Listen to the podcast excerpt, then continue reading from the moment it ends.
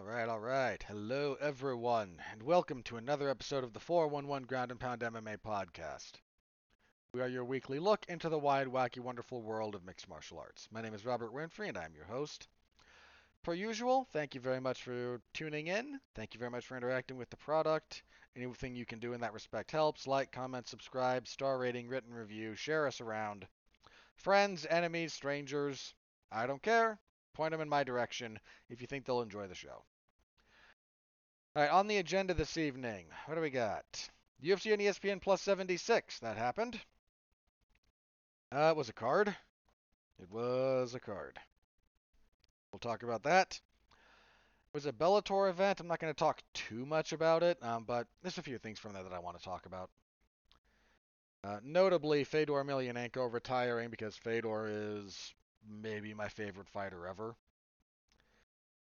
Talk a little about that. Then the big thing, UFC 284. UFC is in Australia for this event. Islam Makhachev, your freshly crowned UFC lightweight champion, goes for his first title defense when he takes on pound for pound king, UFC featherweight champion Alexander Volkanovski. I am pumped for that fight. And news of the week, because there's news. So that's how that goes. All right. Uh, I think that's all the preamble out of the way. Let's go ahead and get into this. So, UFC on ESPN Plus 76. This event started at 8 p.m. my time. It was worse for people on the East Coast. Um, yeah, this event was supposed to take place in Seoul, South Korea. It obviously did not. They moved it to the Apex. Um, I don't know exactly why. I, again, I mentioned that there might have been some kind of like uh, logistical concerns with the South Korean government. Turns out they also they kind of wanted this thing to be headlined by the Korean zombie Chan Sung Jung, but that fell apart. And instead, they didn't. I guess they just felt they couldn't sell enough tickets without Chan Sung Jung as the headliner. World domination. Yeah. So much world domination. I'm going to kind of paraphrase Jack Slack. UFC doing world domination so well, they're flying all the fighters for their tournament finals from their road to the UFC stuff from Asia, kind of where they are somewhat known, to fight on the prelims at an ungodly hour in the Apex in front of no fans. I mean, not strictly no fans, but generally no fans. World domination.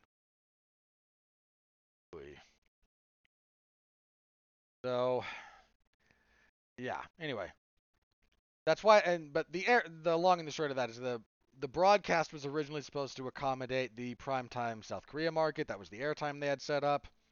When they moved the venue, they couldn't change the broadcast time, so the time slot was the time slot. Anywho, your main event. Uh, Sergey Spivak runs over Derrick Lewis, submitting him with an arm triangle choke.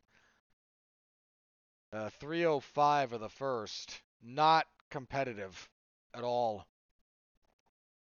Um, Lewis didn't land a single strike.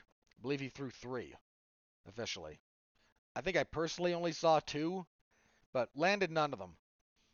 Um, Spivak got him down pretty quickly. He avoided a few punches, got a clinch, hit a hip toss uh, into kind of you know scarf hold Kesagatame. Lewis was able to get up, but Spivak does kind of the um, the American folk style or the Khabib thing, where oh you're exposing your back. Well, I may not be. I'm not the best back taker in the world. So rather than try to do that and lose control entirely, I'll just settle for getting my hands around you, keeping that locked, and I'm just going to mat return you, punch you, mat return you, punch you, mat return you, punch you, rinse and repeat until you're slower getting up. Then I get mount, and I beat on you. Then you give up your back, and I punch you some more. Then you roll, and this time when he, the last time when Lewis tried to roll out of the bad position, Spivak grabbed an arm triangle, made him tap. Um, Spivak's had a couple of losses that have unfortunately kind of pushed him down some uh, in estimation. He's only lost. He's lost a few times in the UFC to Walt Harris, Marcin Tybura, and Tom Aspinall. Harris was his UFC debut. He took that fight on short notice, and he got run over in less than a minute. Not a good debut. He beats Tai Tuivasa to follow up, then loses to Marcin Tybura, who's it's tough. Tybura's tough to get a read on. He's he's good enough to beat the majority of the division, but it's also like losing to him can be a pretty it's kind of thing that can stick in your mind sometimes. Anyway, Spivak goes on a decent winning streak after that. Loses to Tom Aspinall. Unfortunate, but also no shame because Aspinall very very good. Wins two in a row to get this fight. Finishes obviously here, so he's three in a row. Should be in the top ten of the rankings. Uh, it's time we start paying a little more attention to old Sergey Spivak. Look, Derrick Lewis is approaching washed territory between his age and the mileage and the injuries and health issues he's had to overcome. I don't know that he was a top 10 heavyweight coming into this fight. I would not I I don't have personal rankings. If I did, he would not have been top 10. Uh, he would have been top 15, I think, still, but he would not have been top 10. I I might have actually had would I have had Spivak above him? I don't know. Probably not. Um, Spivak's wins to get this fight were they were good performances, but I hadn't seen him really beat someone with you know name value, and he did. Like this is the highest profile win of Spivak's career by a wide margin. Uh, he wanted a post-fight bonus, which he got. I'll spoil that. Um, he he did get one finally on his like 10th UFC fight. That's his first post-fight bonus, right? I think it is. Yeah, yeah, it is. Could you argue some of the others? Eh, maybe. Um, I think the only one you could maybe you could maybe argue when he beat Tai Tuivasa, he kind of got unfor- I mean, your performances of the night for that one were Israel Adesanya knocking out Whittaker in two rounds. I mean, less than two, but in the second. And Yorgan, dude, Yorgan De Castro's knockout of Justin Tafa was just really good knockout. Um, Hardy was UFC 272. Got our performances there. Holland and Maryna. Yeah.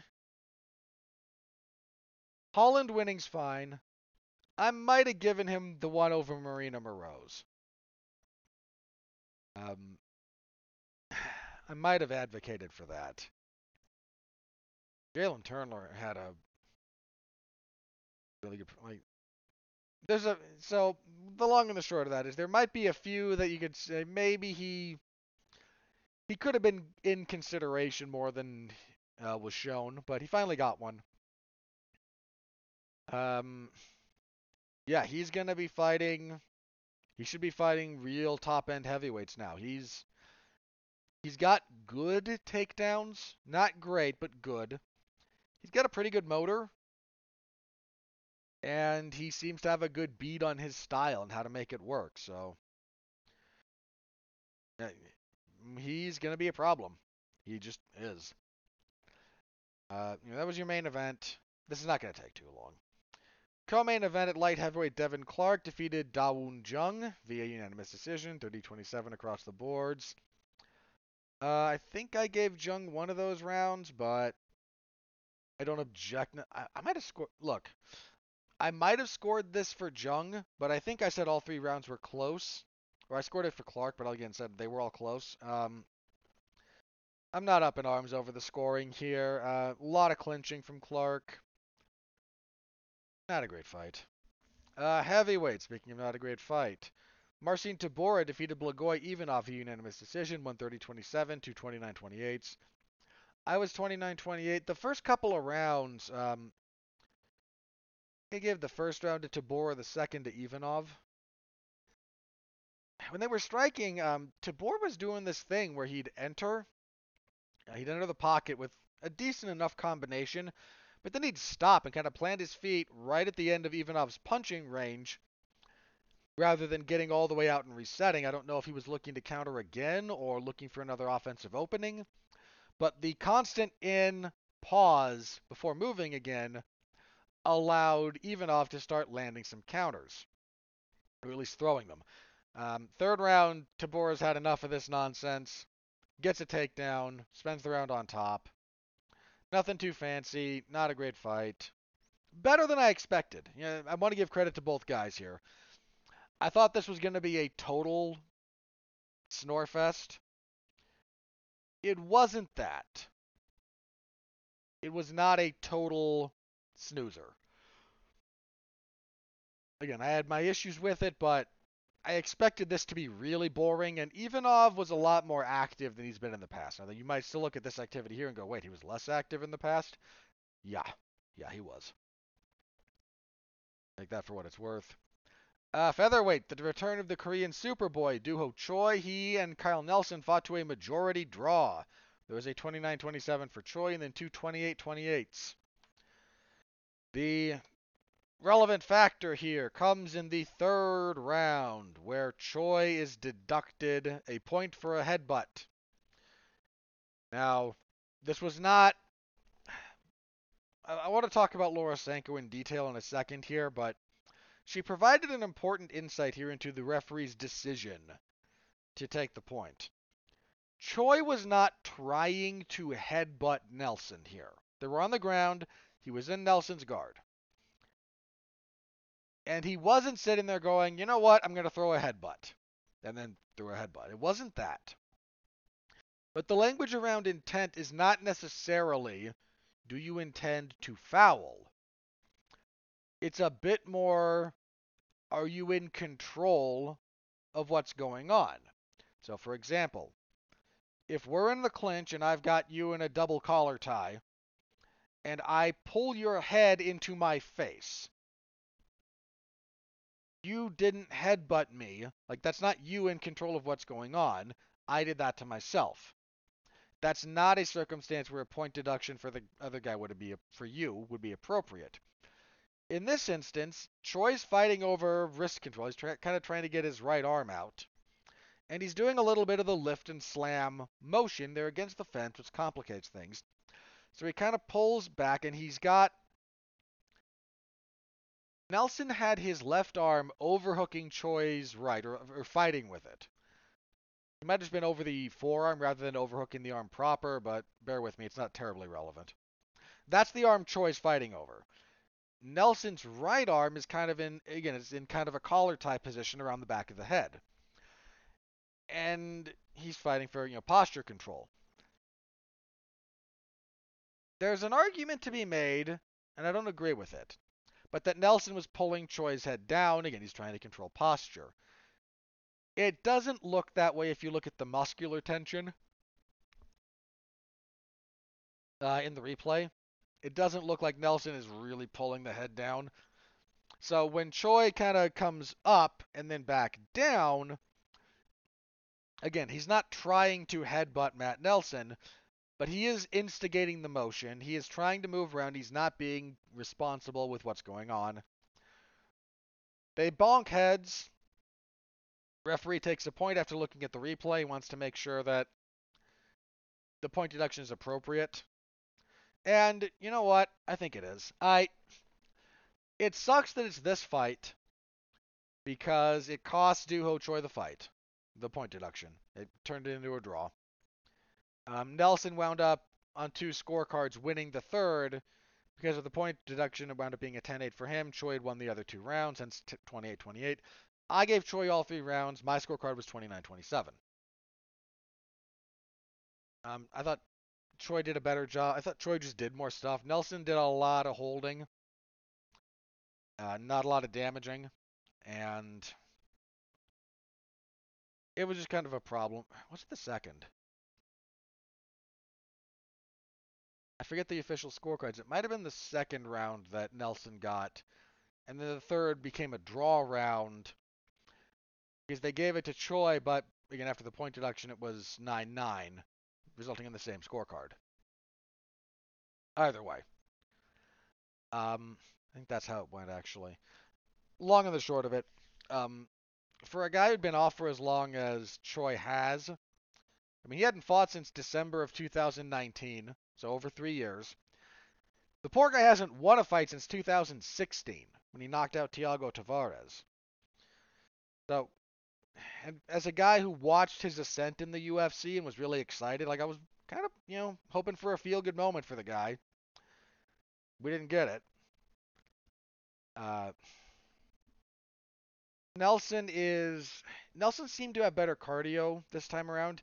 I've seen him do the same kind of fight, uh, fight in the past, and he's gassed out pretty hard. He didn't hear, so kudos to that. Um, sorry, last thing on the point deduction. Laura Sanko on commentary was the one who brought up you know, intent is about were you intending to throw the weapon as much as it is, you know, what was the foul. And Choi was in control of what he was doing with his head.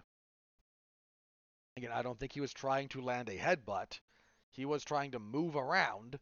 And in the course of doing so, when Nelson wasn't really able to move himself, hit him in the head with his own. Like, I understand it, and I I don't even hate it.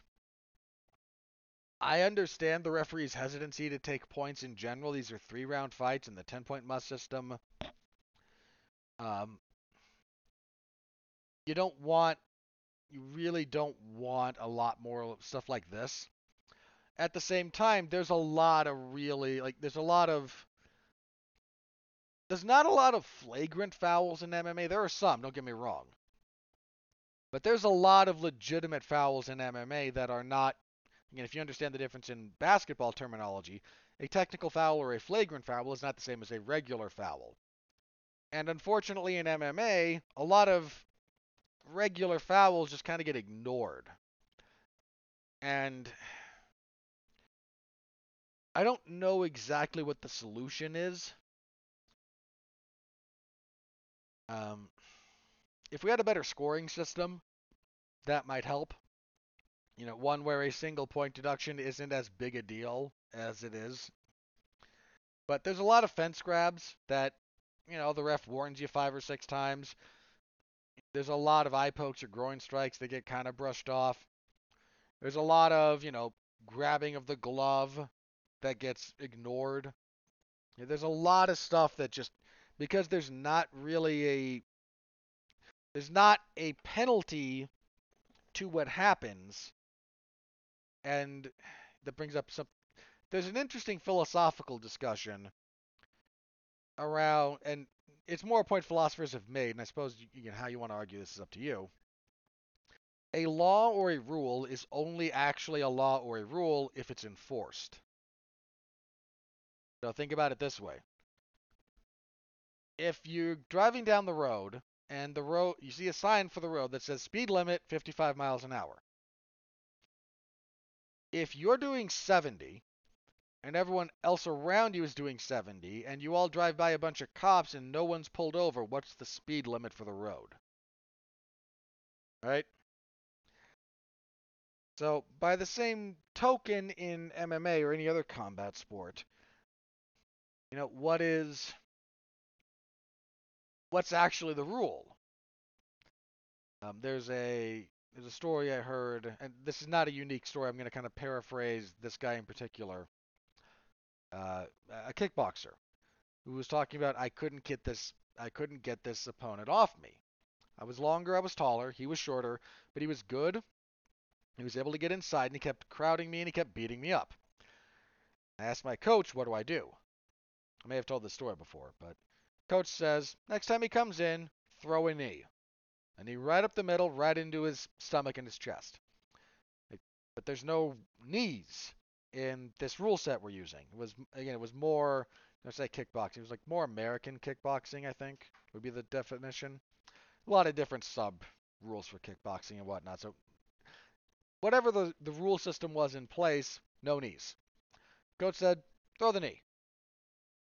So the next time the, his opponent comes in, he knees him in the body. Gets and he backs off. Didn't like it. The referee hops in, looks at the fighter, and goes, Hey, no knees. Tells him to fight again. That's the penalty. The reprimand from the referee was all the penalty.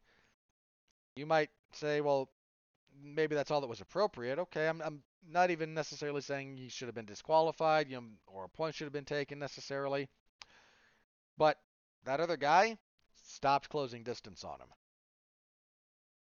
So he again he paid the price that was in that was in that was put upon him, a warning and a reprimand from the referee. He got what he wanted, and he wound up winning the fight.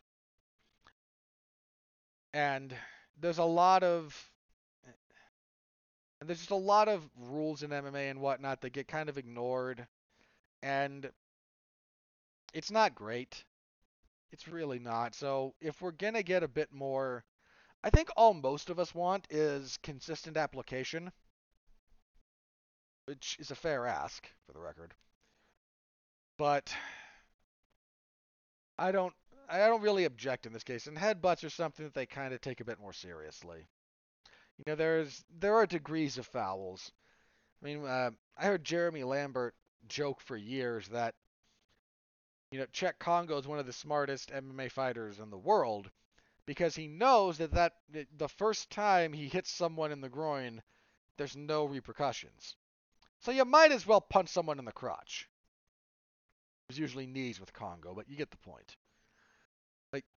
If I can hurt you and debilitate you, and I know with 90% certainty that the only thing that's going to happen is the ref tells me, hey, watch it, why wouldn't I? And that's a problem in MMA in general. So, again, it sucks that it kind of reared its head here, but, you know, should have been more disciplined about what you were trying to do there, uh, Mr. Choi. The fight itself was okay. It wasn't great, um, but Choi's defensive wrestling was all right. Landed some good punches, you know, and he was landing some gnarly calf kicks. Kind of sad he got away from those down the stretch, but. Uh. And kicking off the main card, Adam Fugitt defeated Yas- uh, Yusaku Kinoshita via TKO elbows from basically full mount, 436 of the first. Dude, Fugitt came here to run this guy over. Um, Kinoshita threw a kick, he got countered and kind of dropped. Uh, and then once Fugitt got on top, it was ride, transition, ride, transition, mat return, land damage. He said something interesting after the fact that I think is true. Um, referees really don't like people landing elbows. Like they're a lot more conscious about what those can do. So that was why he chose the weapon he did. It's a smart observation. Uh, unfortunate loss for Kinoshita, who had a little bit of hype coming in, but really good for performance out of Fugitt, who took his UFC debut on like nine days' notice. So if this is more in, if this is more indicative of what he's capable of, you know, fair play to him. He looked pretty good here. I mean, that was your main card. As for your prelims, the first four fights I'm going to mention were the road to UFC finals. Um, Anshul Jubli defeated Jeka Sarig. Sarige? Saragih. Saragih. Forget where the accent was. Saragih. Uh, punches and elbows, 344 of the second. Just um, Saragih had his moments, but on the ground, just not up to snuff. And once Jubli got him down, was able to pass, was able to control, was able to obviously get to a position where he could just unload safely. Uh, Jubli, the first Indian-born uh, fighter to make his way into the UFC. The only other one was um, Arjan Bhullar, who's in who's uh, Indo-Canadian. He was born, I believe, mostly raised in Canada. I have to double check that, but born in Canada. Jubli born and raised in India, so good on him. And uh, Saragih was the first Indonesian fighter to ever make it to the UFC, so we're knocking some more countries off the list. A decent performance out of Jubli.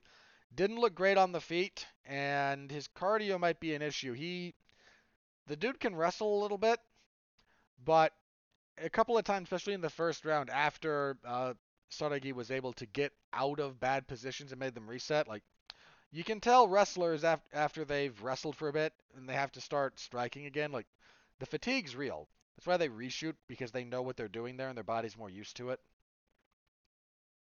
Uh, something to pay attention to. Anyway, that was a lightweight, featherweight.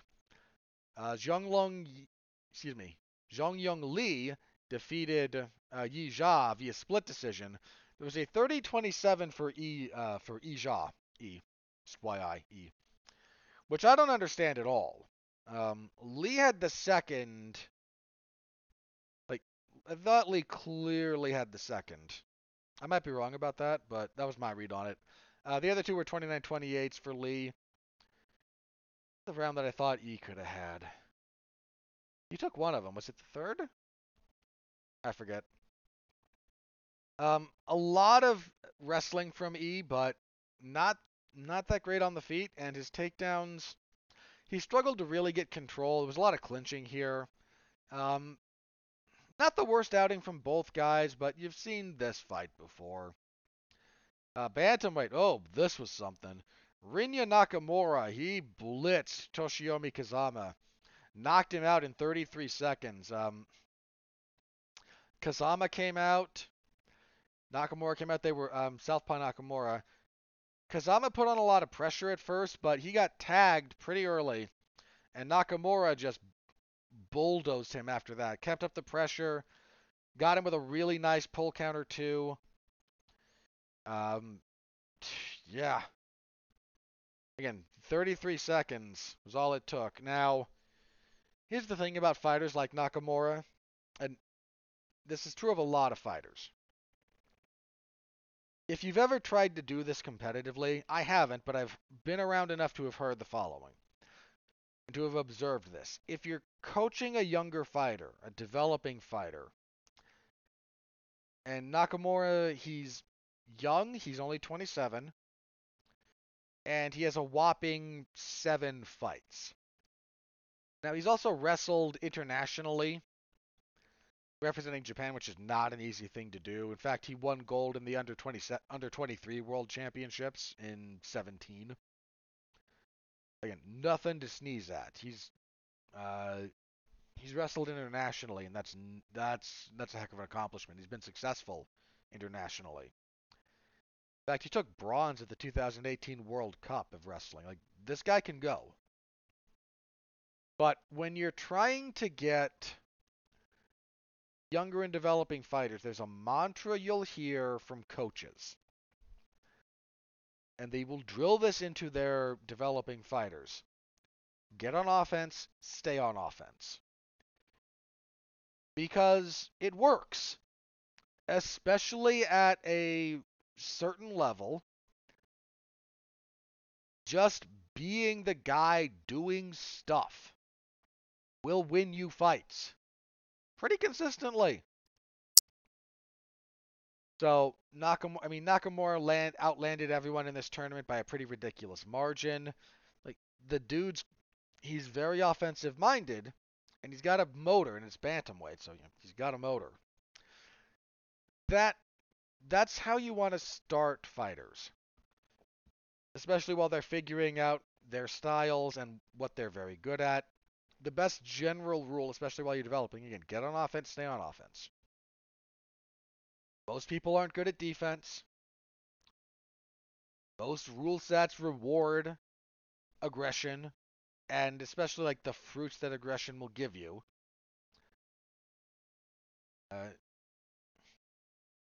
and there's a few different rule sets where this isn't quite as true. If you do Point Break, if you like World Karate rules, the WKF, World Karate Federation rule set, not quite as true. But like even Taekwondo, like look at how look at their scoring criteria, look at their rule set, and tell me that you're not very much rewarded for just being the person doing more, being more active, get on offense, stay on offense. Now, there's nuance to that, especially if you do uh, you know Taekwondo at, at the elite level. But the basic rule is still, you know, be first, be active. That'll take you a long, long way. In MMA, that's very true. If you ever watch like regional MMA, all the time, all the time you see it. The the people who are very good defensively, or who are good enough defensively and just tough enough to weather a storm, they're kind of few and far between.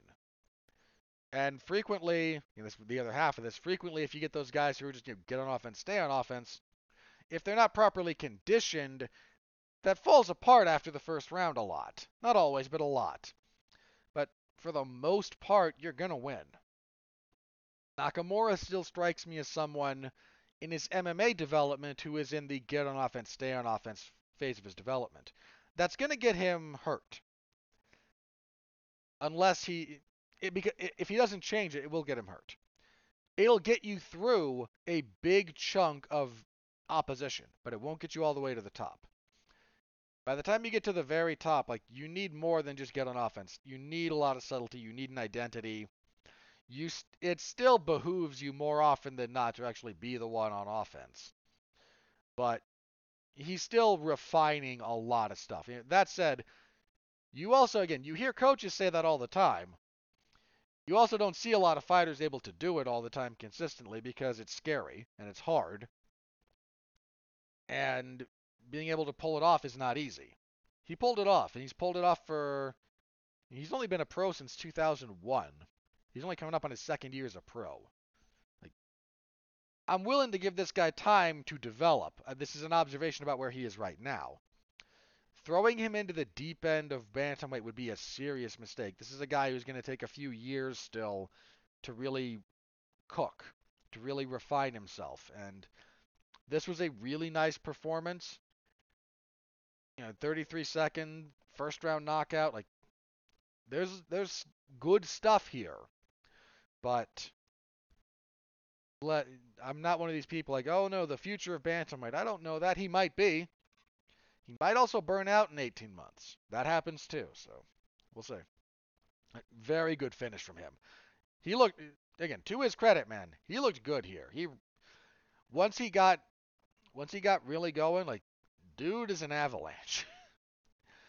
um, and at flyweight, our last, well, technically our first, but the, the last tournament final, um, Hyun Sung Park defeated Seongguk Choi via rear naked choke. 311 of the third. Commentary played this like a pretty big come from behind win. Um, I actually had Park winning the first two rounds. Not on further consideration, I'm not sure about the second. The second might still should have gone to Choi. I, I will stand by Park getting the first though. Um, not a great fight. Neither guy seemed to really kind of get comfortable until almost the end of the second. It was when things like the moment I think commentary mentioned like the moment got to these guys a little bit pretty clearly. But credit to Park, uh, his pummeling and hand fighting to get the choke were really nice. Uh, and both guys are still young. It's flyweight, you know. If the UFC still even keeps the division, who the heck knows? But uh, decent enough finishing and not a great fight though. At middleweight, um, Junyoung Park, the Iron Turtle, defeated Dennis Tiuliulin via technical submission of rear naked choke 405 of the first. Um, fun little fight here. Park is Park's kind of a tank, man. Like if you remember, he's only lost he lost to Gregory. he's only lost in the UFC to Believe Anthony Hernandez and Gregory Rodriguez. And he gave Rodriguez some problems. Uh, got a little bit over anxious, and Rodriguez is really good and made him pay for it. But did okay on the feet. Once he got things to the ground, just much better than Tiuliulin there. So solid stuff out of Park. And kicking everything off, the fight I was actually most interested in, or fighter, in the entire card. Tatsuro Taira defeated Jesus Aguilar via verbal submission, arm, a triangle armbar, 420 of the first. Uh, I said this after his debut. I said this when I was hyped for his debut. Tatsuro Taira is the is legit. That's maybe the best Japanese prospect in the sport. That's one of the better flyweight prospects in the UFC. I'm not saying future champion at the moment. I still need to see some development. I need to see how he develops. But he is dynamic. He is slick. He's a finisher. Pay attention to that dude. He is young. He's young, man. He is very good. He's going to be a problem. Whatever else happens at flyweight, that dude is a problem. Uh, so that was the event. We lost um, Jiyeon Kim and Mandy Bohm. There's some medical issue with Mandy. Uh, unfortunate. Yeah, that was the event. Your bonuses. There was no fight of the night. That's fair. There wasn't really a great fight. Performances went to Sergey Spivak, Anshul Jubli, Rinya Nakamura, and Tatsuro Taira. No objection. No objection to any of that. Uh, Jun Park, a little bit unfortunate because he had a his submission was nice, but he would be the odd man out of the other finishes. Um, Ditto Fugitt. Like again, I'm not objecting to the four that were chosen here. You know, what Spivak did to Lewis was definitely bonus worthy. I might have swapped Jubli and might have swapped Jubli and Fugitt personally. But that's more a me thing. Like that's how that's how I would have apportioned them. I don't think it's wrong to give it to Jubli instead of Fugitt. But you Nakamura and Taira, easy, easy bonus winners. Like Nakamura's knockout was beautiful, and Taira, the triangle armbar he hit, man, is so good. Like he gets a Aguilar comes out and he comes to fight. Um, they trade real quick, and Taira gets a takedown. He's kind of caught in a guillotine, but he's in half guard on the safe side, and Aguilar's kind of fighting for the grip. He can't quite get it. Uh, Taira eventually gets his head out. It takes a while, but he gets there. Taira with a really nice pass to full mount. Goes to the mounted triangle, rolls for the triangle, so he goes to his back, hits the angle, can't quite get everything compressed. There's still enough kind of posture in Aguilar's upper back to stop everything getting tightened down. But he's already hit the angle that you want to do to tighten that up. If you you know, if you've ever seen someone in a who knows what they're doing in a triangle choke, you don't stay in the same line as your opponent. You want to turn. It tightens things down. So in this case, Taira, his right leg would have been the one around the back, and his left leg is providing the leverage. So he turns to his own right. He's underhooked the leg with his right arm. He just hasn't fully broken down the posture yet. But Aguilar's not all that mindful of his right arm, which is the one trapped in the triangle. Gets a little lazy with it. So Taira just grabs it and transitions and goes belly down with the armbar. Uh, verbal submission, like I said, really, really pretty stuff from Taira. So that was your event. That was UFC on ESPN Plus 76. If you want my full report, it's in the MMA Zone of 411 Mania. Give it a read if you're so inclined. I always appreciate it. All right. Let's talk very briefly about Bellator, shall we? So, in the main event of Bellator 290, the greatest heavyweight of all time, and Dana White can piss off for thinking otherwise. Fedor Emelianenko retires officially after suffering a first round TKO loss to Ryan Bader. The stoppage was perfectly fine. Um, I don't know how to talk about Fedor. It's hard to put this into words. Like I've talked a little bit about my MMA journey in some respects as a like I came to MMA a little bit I, I can kind of recall watching parts of like Griffin Bonnar one live. My vivid first memory of MMA is watching Anderson Silva and Chris Leben because I'd kind of been on the periphery of MMA at that enough to have formed opinions. They weren't always the most informed, but I had them. And my interest had been piqued in the sport due to some of my own like personal backgrounds in uh,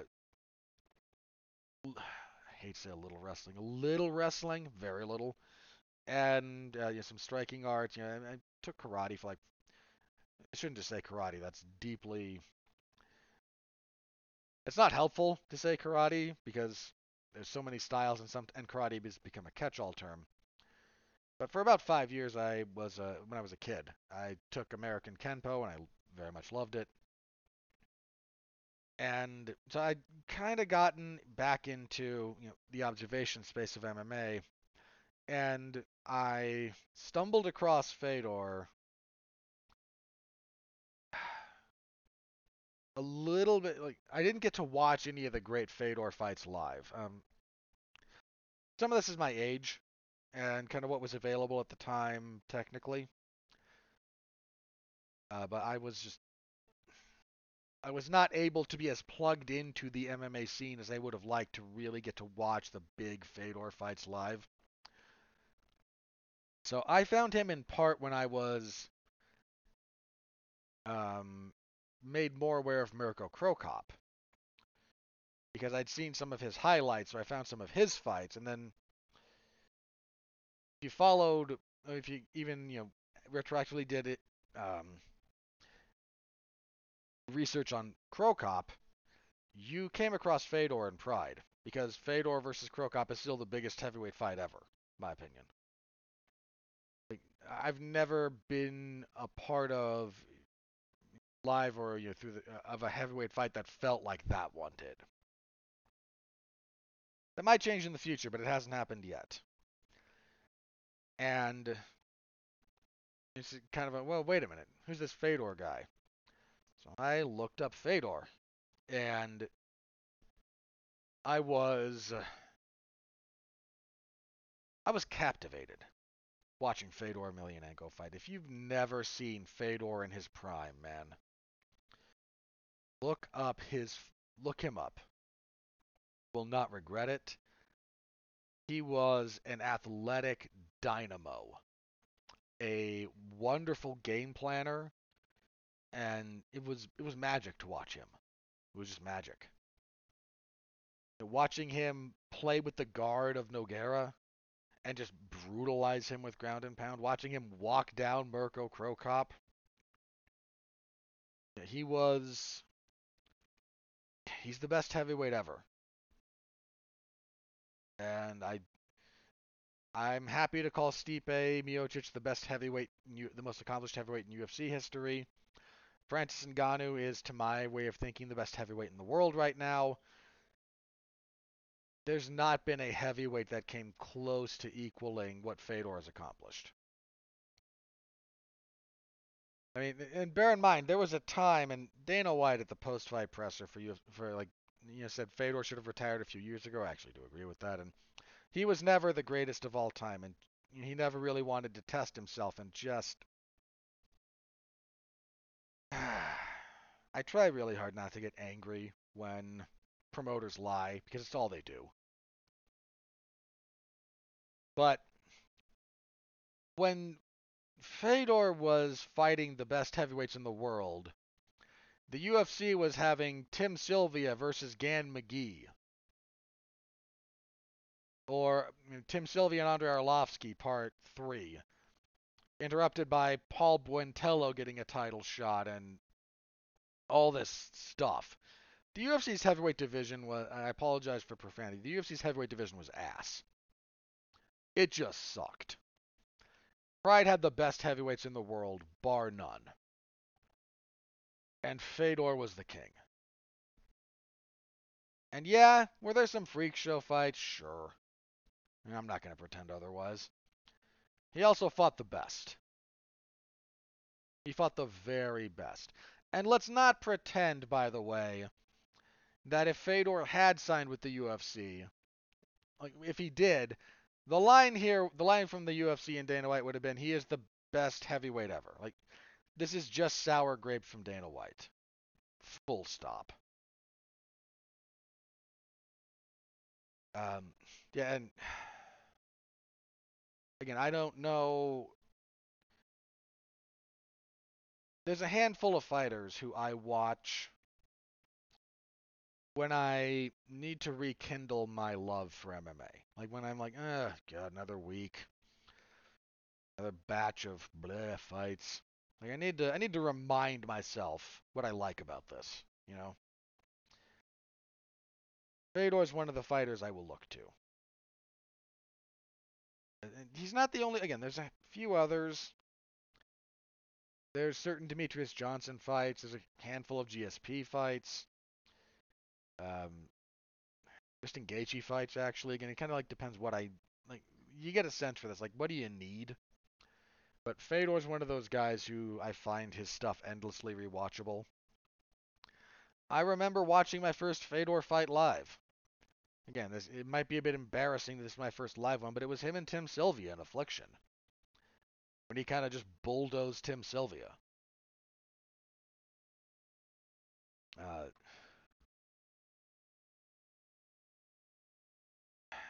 so I'm glad he seems happy. I hope he retire. He said he's retired. I hope it sticks. You know, uh, he probably should have retired again a few years ago when he had a win in Moscow. I forget the exact one. Did he actually fight Timothy Johnson in Moscow? I for, it doesn't matter that much. Um, but this is a guy who advanced the game, especially for heavyweights, in a lot of ways. And I wish him nothing but the best in retirement. So it sucks, man. It's it's hard, you know. Two weeks ago we had you know, Shogun and Glover both go out on tough losses. Shogun's was much sadder, but such is the nature of his physical decline. You know, the number of people, I'm going to say MMA in particular here, but this is be very clear about this. This is pretty much as true of boxing, for the record. But the number of people who actually get their happy ending in MMA is like you can count them on one hand, man. Count them on one hand. Number of people who get to go out on a high note. I can give you two, and that's about it, off the top of my head. I'll give you Khabib. I'll give you George St. Pierre. And I don't even know if GSP is actually done or not. He's done with it the UFC, but you know, it, it, it, doesn't happen. Dan Henderson didn't have a graceful exit. Chuck Liddell didn't have a graceful exit. I mean, Tito Ortiz didn't have a graceful exit. Randy Couture didn't have a graceful exit. Rampage Jackson got real fat and he's still out there going, oh, there was this guy from the season of The Ultimate Fighter that I bullied that I'd like to fight. No one cares. And Rashad Evans went out on a pretty big losing streak, if memory serves. Like, go down the list. I don't want to, but we could. Look what Anderson Silva's doing at the moment. Like, he didn't have a great exit from the from MMA. I mean, got stopped by Uriah Hall. Not a great exit, man. I had a Facebook memory come up the other day about Anderson Silva. It was after he'd beaten Nick Diaz. I said, you know, he should probably retire. Like, this guy used to smoke the best in the world. Now he's going five rounds with Nick Diaz. That's not me saying anything bad about Nick Diaz so much as like the best version of Anderson against Nick Diaz. That's the fight doesn't look like the one we got. And he still out. You know, Chris Chris Weidman's not looking to have a good exit. Like the last time we saw him, his leg got snapped. Is I'm worried about how that story ends. I've become very worried about it actually. Yeah, I don't care who you pick, man. The sport doesn't give you a graceful exit. Not saying never, but you can count those. You can probably count those on one hand. And it it just sucks. It just really sucks. So, yeah.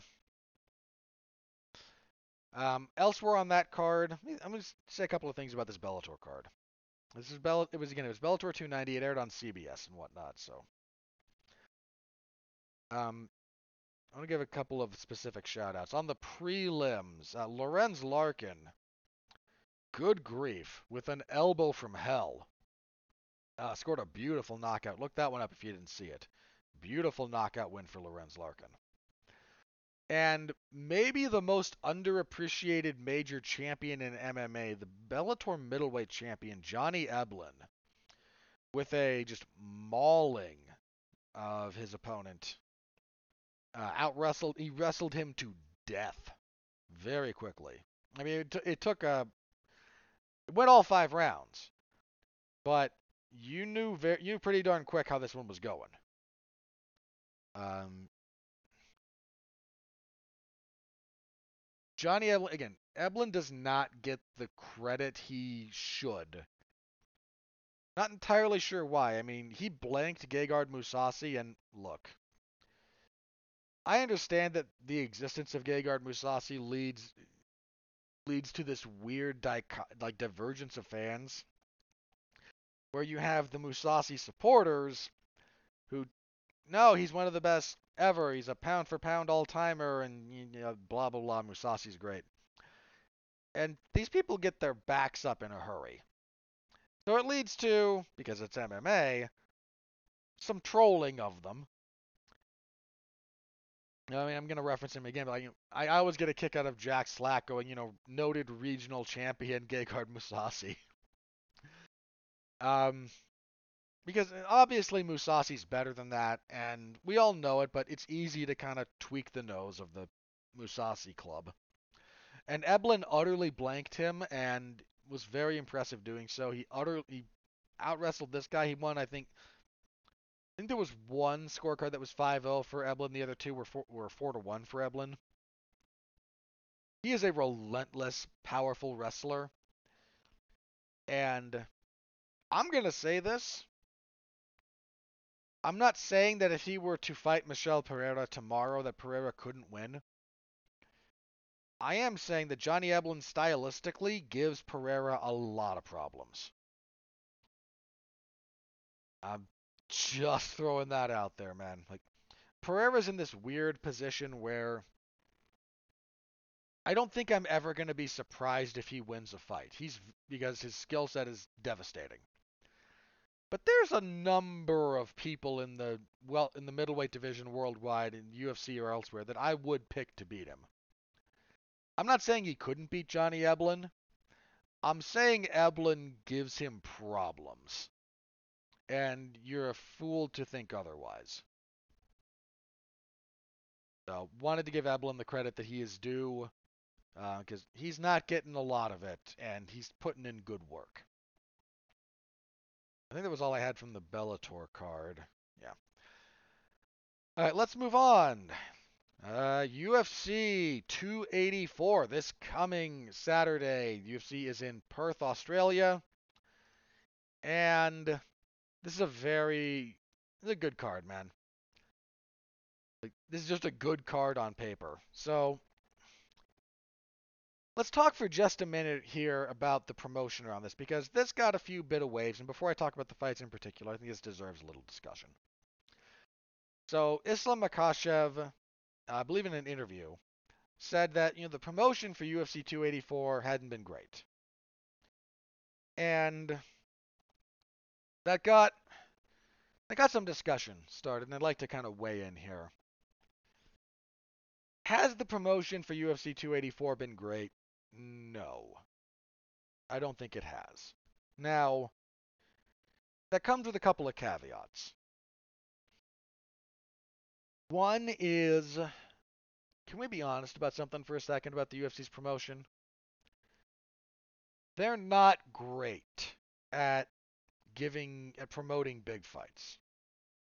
I'm not saying they suck at it. I'm saying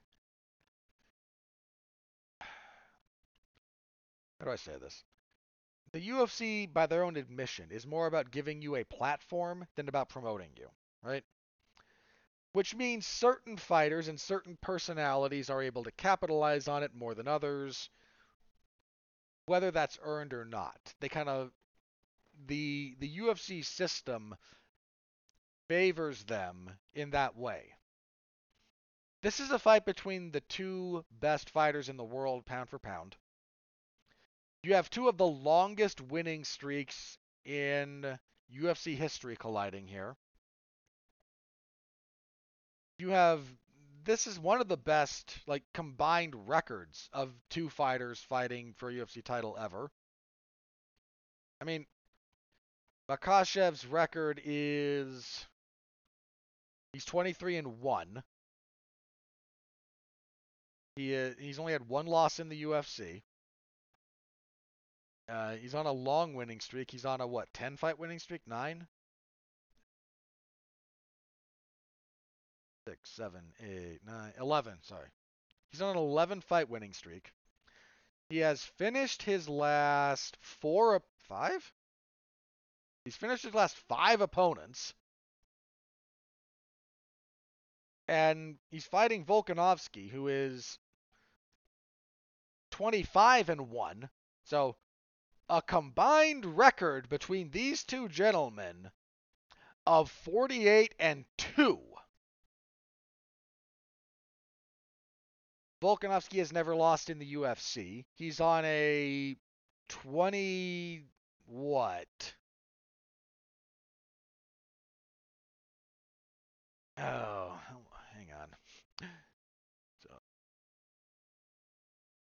three wins, then has lost, hasn't lost since. So he's on like a 22 fight winning streak. Again, undefeated in the UFC. Never lost at featherweight, never lost at lightweight. His only loss, I've mentioned this before, is at welterweight. Uh,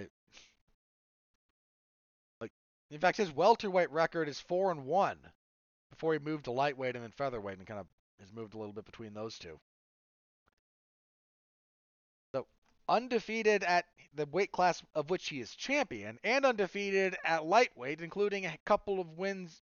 He has lightweight wins in the UFC, right? His debut was at lightweight. He dropped, yeah. Then he had a catchweight fight because of a short notice opponent shift. Yeah, he's got lightweight wins in the UFC. Has beaten, dude. He beat in order. Chad Mendes, two-time title challenger, one of the best featherweights of his era when he was at the best. Jose Aldo, greatest featherweight of all time, general rule. Max Holloway twice.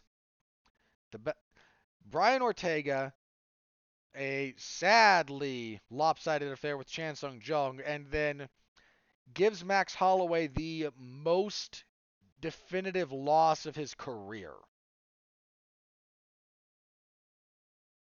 Like that's just his last handful of fights. These two guys are on a collision course and the UFC promotional material has been not really behind this.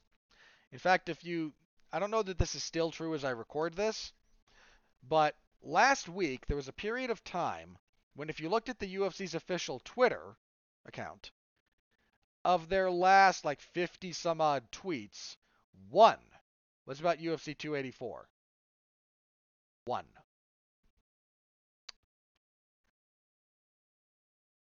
That's just not great promotional work. Sorry. In fact, there were more there was more official UFC content about Power Slap than there was about the pay-per-view. Which is pathetic, to be honest. Now, there is a flip side to this that needs to be acknowledged. So let's take a second and acknowledge the flip side of this. Marketing is not a magic wand. Stealing, we say frequently the UFC needs to do a better job promoting people. I'm not saying the UFC is always doing everything in their power. I am saying it's not you they can't flip a switch, right? Like there's some people that just don't resonate. Uh, I mean, look, I love Demetrious Johnson. Another one of my favorite fighters. Love the guy when we say when you say the UFC didn't go out of their way to promote him, I'm again I'm not saying that the UFC uh, was always the most fair to him because most of what Demetrious Johnson does as a personality doesn't really conform to how the UFC wanted to promote fighters at the time and largely still does. And that led to friction. But to uh, there is an argument to be made, and I think it's a fair one, that it's not like the UFC tried to hide Demetrious Johnson under a rock. Like they they put commercials for his stuff on Fox. He had a title defense on Fox. Like he headlined pay-per-views. There was there was a disconnect between Demetrious Johnson and the fan base that no amount of money from the UFC was necessarily going to bridge. And sometimes that's just the case. Now, when it comes to 284, again, I'm happy to say that I think the UFC has not done a great job building anticipation for this fight. In fact, at the post-fight presser for uh, UFC and ESPN, ESPN Plus 76, Dana White tried to hype the fight a little bit and apparently forgot the name of Islam Makhachev. Now, I'll give Dana a little bit of credit. Like this was 1:30 or so in the morning in Vegas when he was doing this. Most people aren't at their best at 1:30 in the morning. But still a bad look. A real bad look. Um, but the the counterpoint to this is, you know, what has Islam Makhachev in particular, for example, done to really kind of you do have to pull some of your own weight here. The UFC machine isn't magic. You know, what how much is Islam doing to get out there and promote this himself? Now, lest this turn into something weird, this is true of all combat sports. There is a degree of this that comes down to the fighter doing stuff. This is true of boxing too, by the way. You know, Bob Arum, Don King, uh, Eddie Hearn, like, uh, name whatever promoter you want.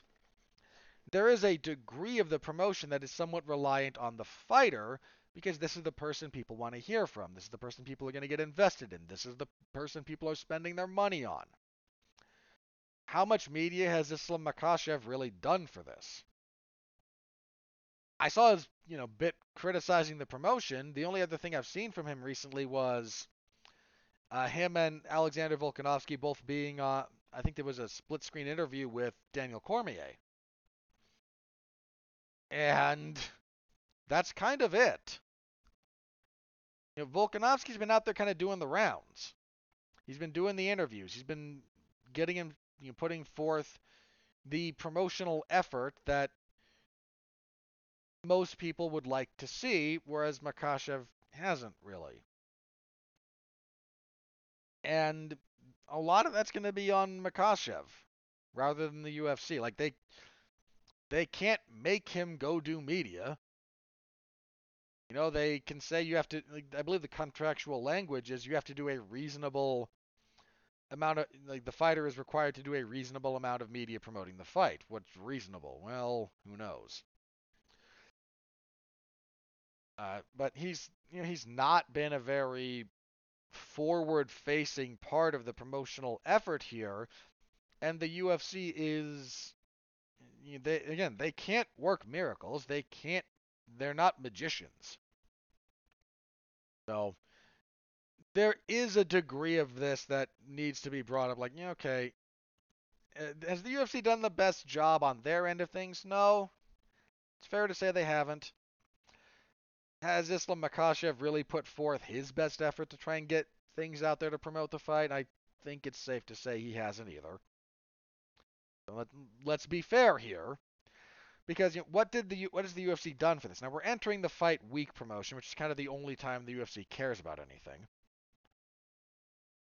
But eh, some days, man, it feels like the U most days feels like the UFC is kind of laying track in front of the train sometimes, doesn't it?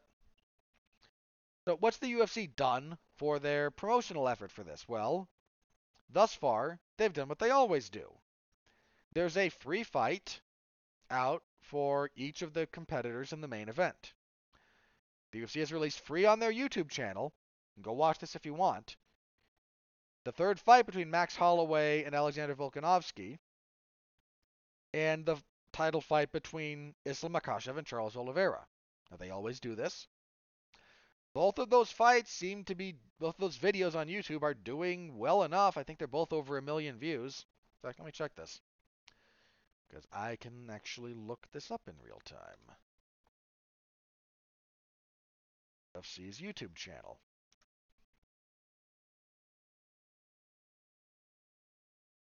Do this. So, what do we got?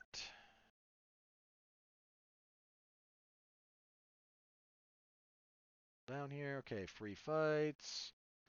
That's Derrick Lewis. That's stuff for Lewis and Hardy, um, both of which. So for the fight between Derrick between Kurt, between Derrick Lewis and Serghei Spivac, they released uh, Derrick Lewis versus Curtis Blaydes and Serghei Spivac versus Greg Hardy. Lewis and Blaydes sitting at 374,000 views. Uh, Hardy and Spivac sitting at 178. Not great numbers for the UFC. Like, don't get me wrong, for the UFC, not the best numbers. Um, yeah, okay. At the moment, um, Volkanovski versus Max Holloway free fight has 1.5 million views. Makhachev and Oliveira has 3.3 million views. Those are very good numbers. Uh, so, again, this is what the UFC does. So those have been out for a couple of weeks now. They will go away after the pay-per-view. This is the cycle. But that's what they do. Um, do we have the like embedded stuff? So at the moment we have um, countdowns. Uh, the UFC countdown thing. So the countdown to UFC 284 on YouTube sitting at 354,000 views. That came about 13 hours ago as of this recording. Uh, broken up specifically between Makhachev Volkanovski and Rodriguez and Emmett, which is the co-main event. Get to the fights in a minute. The uh, the Makhachev Volkanovski component of that is sitting at 625,000 views. Emmett and Rodriguez is 35,000. Like the interest, in theory, is on the main event. That's not me knocking the co-main event. I think it's a fine enough fight. But if there's a major criticism to be levied here, allow me to levy the following one. The UFC isn't great about promoting big fights and about generating big fight feel because their promotional structure has become incredibly rigid and formulaic. For a pay per view, Two weeks out, you'll get a free fight for each of the main eventers. For fight nights, it's the week before for each of the main eventers. And these go up on their YouTube channel, and if you're subscribed to that or you know how to find it, you can find them there. They put out, okay, here's our countdown special, and it's on YouTube and it'll air on ESPN Plus and blah blah blah. And we'll put together a, you know, TV spot, uh, you know, that you might see haven't seen, I haven't really seen one for UFC 284, but I'm sure it exists. And this is just what they do. And it doesn't matter how big the event is. It doesn't matter if it's Volkanovski and Makhachev or if it's underwhelming pay-per-view. Wasn't there one that was main evented by like it was Rashad Evans and who the heck was he fighting? Rashad Evans and Dan Henderson? Because uh, that was, hang on, that was Fox. Yeah, UFC 161. Got the same promotion. Granted, this was 2013. Got the same promotional treatment, more or less, that Makhachev and Volkanovski are getting. The UFC doesn't care if it's a big fight or not. You know, has there been a meaningful distinction but in the promotional effort between UFC 283, put together at the last, not the literal last minute because they've had to do that, but came together in a hurry, Glover Teixeira and Jamahal Hill, and 284, which came together not as quickly and features the two best fighters that you have on your roster pound for pound by your own rankings there should be a promotional distinction here, should there not? The UFC doesn't seem to think so.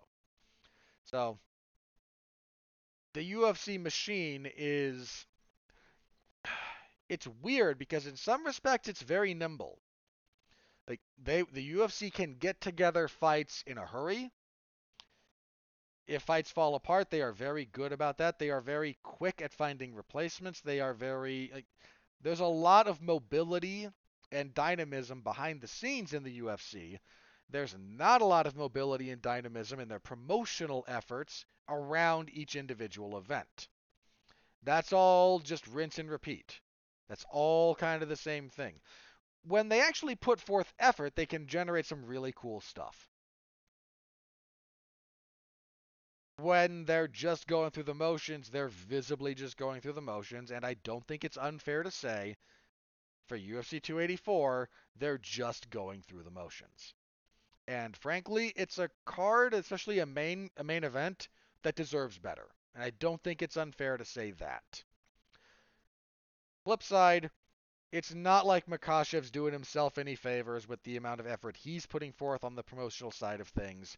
Volkanovski's putting out more again, Volkanovski's doing more heavy lifting to the extent that either of them is doing heavy lifting in that respect. So take that for what it's worth. All right, moving on to the fights themselves. Main event, talked a little bit about it. Islam Makhachev versus Alexander Volkanovski. I can't wait for this fight. I have no idea what's going to happen. oh, the size difference is real.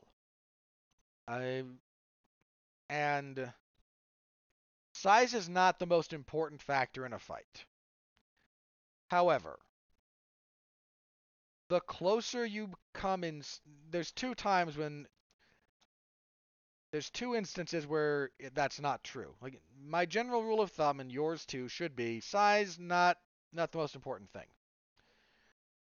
It becomes the most important thing with a couple of other caveats. One, that your size disparity is not enormous. All right? When I say enormous, I mean real big. You might have seen um, there's video of this. It's on the internet. You can find Dustin Poirier rolling good naturedly with Brian Shaw, who is four times world's strongest man. Uh, now, the size disparity there is so great. Like, let's not de- the skill dis- de- it is not in question here. Dustin Poirier is a much more skilled fighter than Brian Shaw. Brian Shaw has not devoted, to my knowledge, any extent of his time to actually training to fight. It's not what he does. He's a strongman competitor. However, Dustin Poirier is what, 5'8"? Don't mean that unkindly. I'm about to make a point here. Uh, Dustin Poirier is, he's 5'9".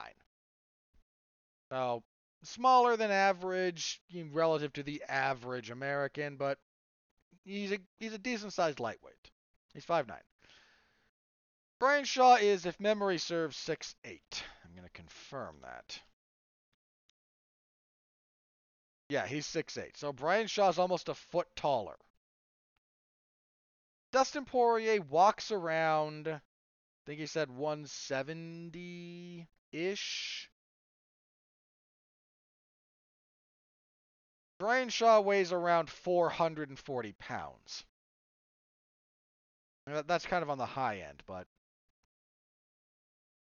like the dude's usually over 400 pounds, like three, like very high 300s to 400s of mostly muscle. The size difference in that in that case is so extreme that the skill gap is somewhat nullified. Now, you need that kind of gap, mind you, for size to become the most important thing. But if you're fighting someone who's about a foot taller than you are and is,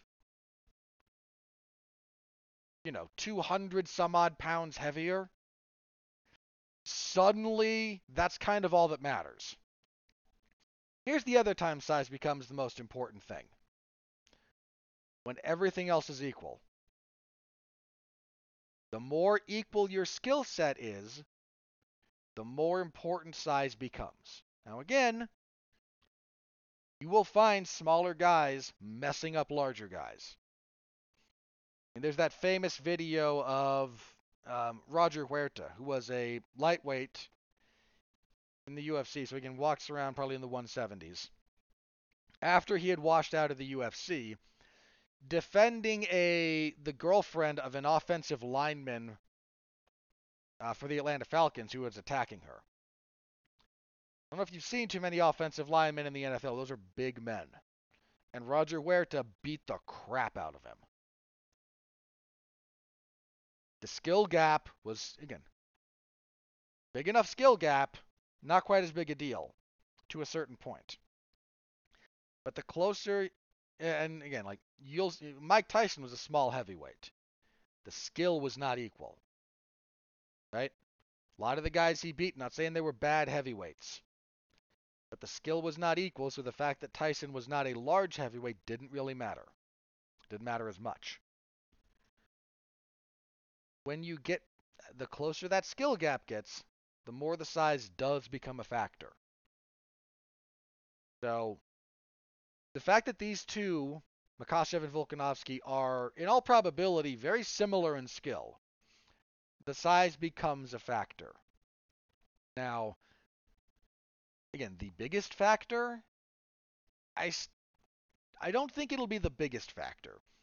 I tend to think if either of them finds a skill a point of skill difference, that's going to be more important than the size.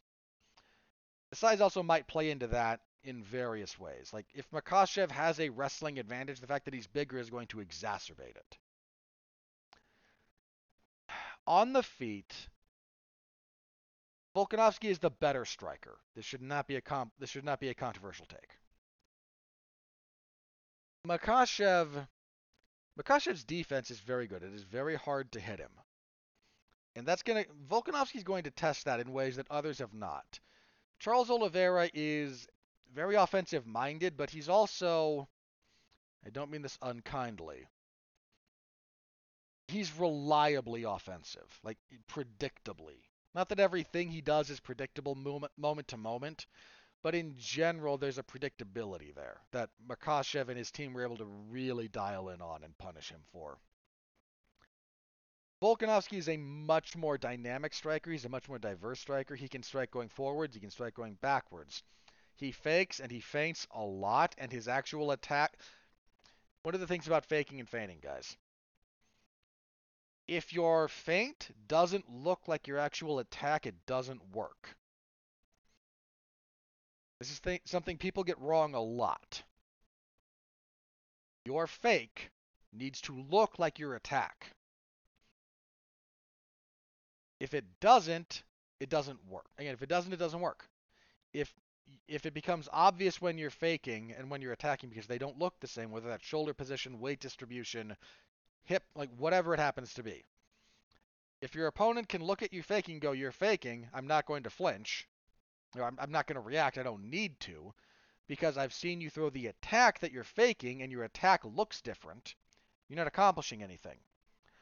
Volkanovski's feints look exactly like his attacks. And that's that's a very difficult thing to pull off. So I need to give him credit for that. Makhachev a lot more again, he's a lot more defensive in his striking. To say it's not there, but it's more defensive. And he's dude, his defensive stats are ridiculous. He completely shut down Charles Oliveira, who's kind of a dynamo on offense. Oliveira landed almost nothing on him. He gets hit, I think it's less than once a minute. Eh, that might have changed, but it's very close to that. That's an abs- that's an absurd stat. I imagine Volkanovski's going to test that in ways that others haven't because he's very thoughtful about his offense, he's very methodical about it, and he's very accurate. Oliveira, a bit more again, kind of throw stuff at you. Not quite like Justin Gaethje, he just throws stuff at you, but eh, you should understand the distinction there the wrestling, the clinch is, to me is more interesting than the actual like work on the mat. Um, how they fight in the clinch is going to be very interesting because Volkanovski can fence wrestle. Can he fence wrestle on the level of Makhachev? Well, that remains to be seen, but he's not going to be out of sorts there. So, on the ground, like if Makhachev gets on top, his control is just absurd. And he's very methodical. He's very good about passing, and he's very good about just stopping you from doing anything. Volkanovski, to be successful, has to not allow Makhachev to settle. Makhachev is going to get your butt to the mat at some point. You can't let him establish control from there. Like that's the that's the battle as much as stopping him from ever getting you down. Not saying you should concede that at every point, but statistically speaking, your back is going to hit the mat at some point. There's a lot of guys who were very good about stopping takedowns. But once you broke through that barrier, they struggled to get up. And then there's other guys who the reverse is true. Like, okay, you can you might take them down with a degree of regularity, but they're real good about getting up. And you having to take them down over and over again is sapping on your cardio. I hate to do this because this is not just a striker versus grappler match. That's a deep, deep oversimplification. The more time it's spent on the feet, the more I think it favors Volkanovski. Whereas the more time they spend in close proximity, I think the more it favors Makhachev. I, like I said, man, I have no idea what's going to happen here. If you've listened to Volkanovski talk, and depending on how much you want to believe him, like he's packed on a lot of muscle for this. He wants to be, you know, low center of gravity, brick wall, try and stop Makhachev when they get close. That might be successful. Volkanovski is also used to fighting bigger men. So I don't so elements of the length as it relates to the size difference, he's going to be used to dealing with. I don't know the last time I picked against either of these guys. I really don't. It's been that long. I might not ever have, come to think of it. Oh, did I? I might have picked Vulcan. I might have picked Jose Aldo over Volkanovski. I'd have to double check a long time ago. But it's been since around then, like years.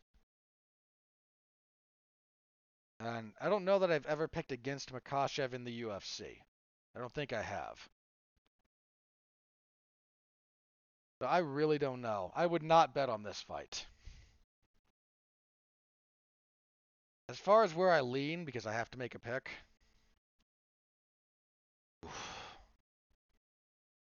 I'm going to lean a little bit towards Makhachev, I think. Just a bit. And like I said, it's very slight. I would not bet on this fight. Because they're both extremely talented fighters. So. But I'm going to lean towards Makhachev. Kind of have like I don't even have a rooting interest here. Like I don't dislike Makhachev. He's kind of a goofball, and I mean that as a compliment. You know, if you've seen some of his stuff on social media, he's he's kind of a goofball. Um, I like Volkanovski a lot, so I don't have a rooting interest in that respect. I mean, I suppose maybe rooting for Volkanovski because, dude, if he does this, just take half a second here. If Volkanovski beats Islam Makhachev, that's going to be one of the more impre- like that's more impressive to me than anything Conor McGregor did. If Volkanovski will have won the featherweight title, defended it several times. He's got what, four defenses? It was Max, Ortega, Jung and then Max again. Yeah. He's got four defenses of the featherweight title. If he goes up and fights the best lightweight in the world, which I think Islam Makhachev is, and beats him, like McGregor beating Eddie Alvarez is nothing to sneeze at. Eddie Alvarez is an all one of the all-time better lightweights. I'm not sure where exactly I would rate him, but Alvarez is a champion everywhere pretty much. I don't think he's won a belt in one yet, but that was nothing to sneeze at. But I think beating Islam Makhachev is better than beating Eddie Alvarez. And I don't think that should be a controversial take. So, main event. Can't wait for it genuinely excited. Uh, looking forward to that one. Co-main event for the interim featherweight championship. I understand this because if Volkanovski wins, he can't defend both belts. I know he's kind of said he'd like to. I don't think you can. They're like you've got two very good divisions. You can try to be busy, and I understand it, but they the UFC needs both belts in rotation for their schedule. It's just and if he wins, he might vacate the featherweight belt, in which case you promote whoever wins this to champion. The division moves on, and I think we're all okay with that. So for the feather interim featherweight title, Josh Emmett and Yair Rodriguez. Um, I don't know about this one.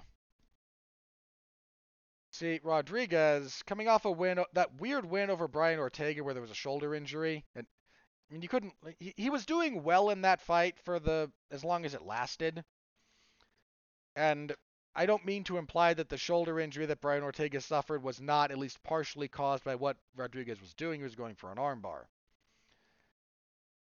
Uh, it wasn't like Ortega missed a punch and the shoulder just fell out of socket. Like there was contact going on here. Like it was a thing. At the same time, like I don't necessarily feel like that the way that first round had gone was terribly indicative of how that fight would have necessarily gone had it continued.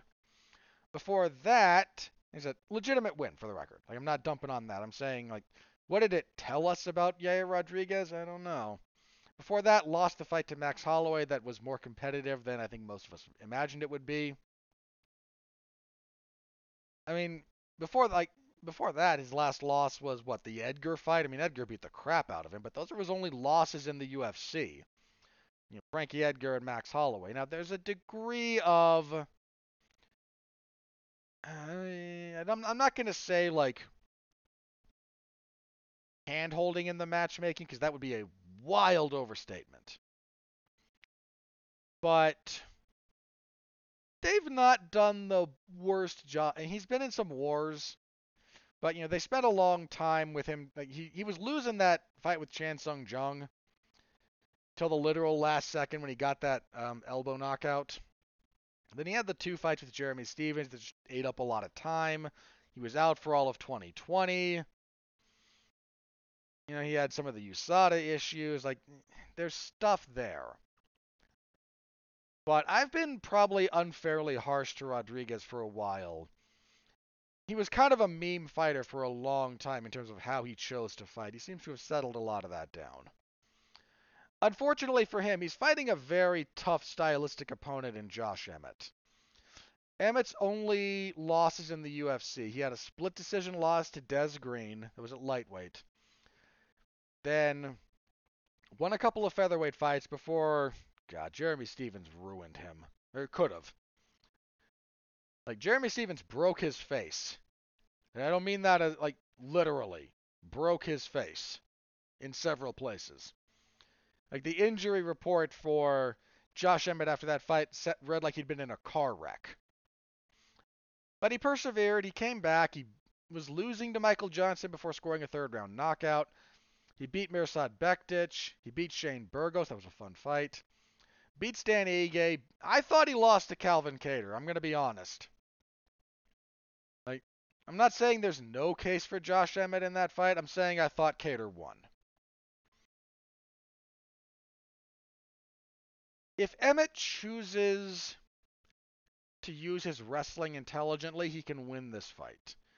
Rodriguez is high energy, but he does fade not the worst in the world, but if you can get out of the first round with him, things settle a bit. He's very kick heavy, and he kicks hard, so he should be. Emmett's compact. Emmett has good punching power, and Rodriguez doesn't have the best defense in the world. You can make a case for either guy winning this one. I actually think I'm going to lean towards Emmett. I think he's a smart enough fighter to fight Rodriguez in a way that will drain him enough in the first to then start using his wrestling going forward. And I think he can beat Rodriguez that way. It's my hunch. Rodriguez could catch him. He's a wild man, and again, he's got power. So, not going to be shocked if Rodriguez wins by any stretch of the imagination, but I will lean towards Emmett. Welterweights, poor Jack Della Maddalena, man. Um, still working off that 12 and 12 contract off the contender series. three first round stoppages. He's on a 13 fight winning streak. He's one of the better prospects at welterweight in the world. Dude, he beat up Danny Roberts his last time out. A slick fighter, a good boxer, pretty good kicker. Goes upstairs, goes downstairs. Just Jack Della Maddalena is great. And he's still fighting off again that kind of crappy contender series contract, I think. Anyway, he's fighting Randy Brown. Um, Brown's on a four fight winning streak, one of the better runs of his UFC time. In fact, the best.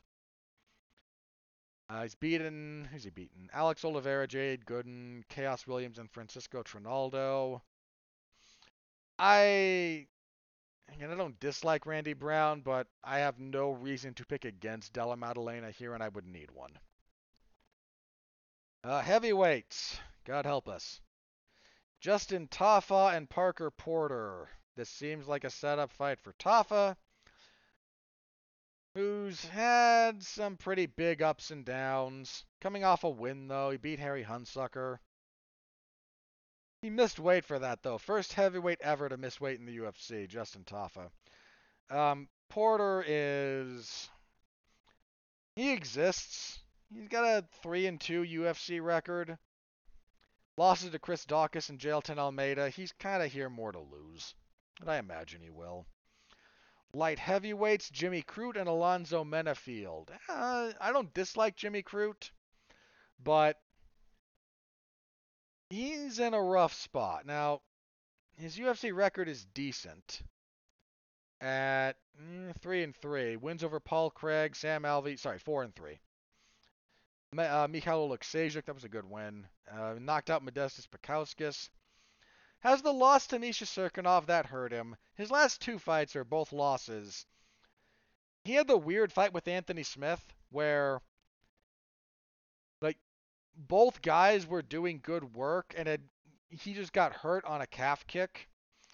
And it was very apparent that if this first round ends, they're not going to let him back out because his leg's messed up. So he threw everything but the kitchen sink at Anthony Smith trying to get him out of there, and had a good round, but couldn't stand to answer the bell and had to be stopped. Then he fought Jamahal Hill and got knocked out in less than 50 seconds. Now, Jamahal Hill, of course, the current light heavyweight champion for the UFC, so that's you know not the worst loss to have, but it still ain't great. Um, Menifield on a two-fight winning streak, two finishes, four and one in his last five. Like he's on a decent enough run. Um, this is not a gimme fight for Crute. Am I gonna pick Menifield? I think I am. Like I'm again another close one from to my way of thinking.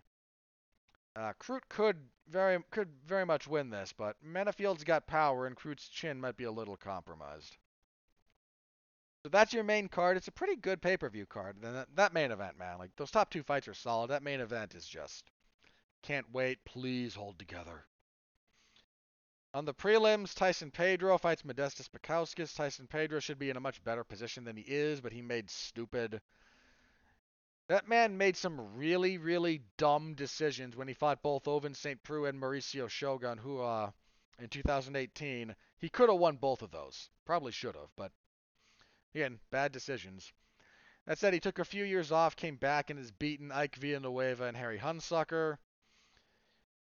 Um, his last win was that pay-per-view in Salt Lake when he. It's a pretty hefty Polynesian population, and he apparently had some family in attendance. They treated him very well, like the crowd treated him well. Uh, he's fighting Modestas Bukauskas, who is coming back to the UFC. Like he went one and three in the UFC his first time through, three losses in a row wins a couple of fights outside of the promotion. He's being brought back in here. He's here to lose. And I think Pedro beats him. Uh, featherweight, Josh Culibao and Melsik Baghdasaryan. Culibao has only lost to Jalin Turner in the UFC, and that was at featherweight. Uh, at lightweight, rather. At featherweight, he's never lost. He had a draw with Charles Jourdain, but he's won his last two fights. Uh, by contrast, on a seven fight winning streak. Three wins in the UFC. Double check about who this guy is. Okay, yeah, this is this is one of Edmund's boys. How many fights has he had in the UFC? He's had three. Sorry, two. The Contender Series win, two wins in the UFC. He's probably due another win before the wheels fall off. That tends to be about the length of time you get out of uh, out of your association with Edmund Tarverdyan. So unless he's moved since his last fight, Culibao might win this for the record. Like I'm not I'm not saying it's impossible, but my hunch is Melsik Baghdasaryan gets this win and then the wheels fall off. Because again, that's kind of the pattern. Like Edmund Tarverdyan's guys tend to have a lot of natural ability, and they get pretty far on that. But once you you actually need coaching from him, once you need adjustments, once you need you know tactics and whatnot, it falls apart because he's not good at delivering those. At flyweight, Shannon Ross will fight Kleydson Rodrigues, probably Rodrigues. Lightweight, Jamie Mullarkey and Francis Prado. Mr. Mullarkey, uh, three and three in the UFC. Coming off a win over Michael Johnson, that was a fun fight. This is probably Mullarkey. He's a decent fighter. Early prelims, Jack Jenkins and Don Shainis. Do I know that name? Let me pull him up. Pull up Mr. Shainis on Tapology here. I need a look at this guy. He is 12 and 4. He's fought in the UFC at least once. Yeah, lost to Sodiq Yusuff. He had a good winning streak going before that. Yeah, he got choked out by. Yeah, I remember that. Yeah, there was a. Okay, I remember. I remember why I know that guy. Um, Jenkins is the Aussie in this equation. He is 10 and 2. Coming off a contender series win on a decent winning streak overall of what, six, seven? Yeah, seven. Um, I actually, think I'm going to lean towards Jenkins there, but don't quote me on that one. Uh, strawweight fight: Loma Lookboonmee and Elise Reed. Reed coming off a win. Double check Reed. Okay. Um, she's two and two in the UFC. Coming off, like I said, coming off a win. Uh, Loma is four and two overall in the UFC. She's also coming off a win. We might get some fun out of this one. Reed's a bit bigger. I think Lookboonmee's ideal weight is actually atom weight. Um, Reed's got a good kicking game, but she likes to be at distance, whereas Lookboonmee is much more in the Muay Thai style. I think I'm going to lean towards Lookboonmee. I think when Reed gets pressured into closer quarters, things are going to start going wrong for her. Featherweight Shane Young and Blake Bid Bidder Bilder. Hang on. Quick look at Young. Young has not had the best run of it in the UFC. He's been out of action since March of 01 when he lost to Omar Morales. He got knocked out by Ludovit Klein before that. I mean, his UFC record is 2 and 3. His debut was against uh, Volkanovski, and that went poorly for him. Beat Rolando Dy, beat Austin Arnett. Neither of whom are in the UFC anymore. But he is fighting Mr. Bilder. The I and the L when they're close together, man. I just need a bigger font for that. Guess I'm getting old. Um, Bilder is 7 0 1, coming off a contender series win. The UFC likes to give them soft is the wrong word. Is not a soft fight, but it's winnable.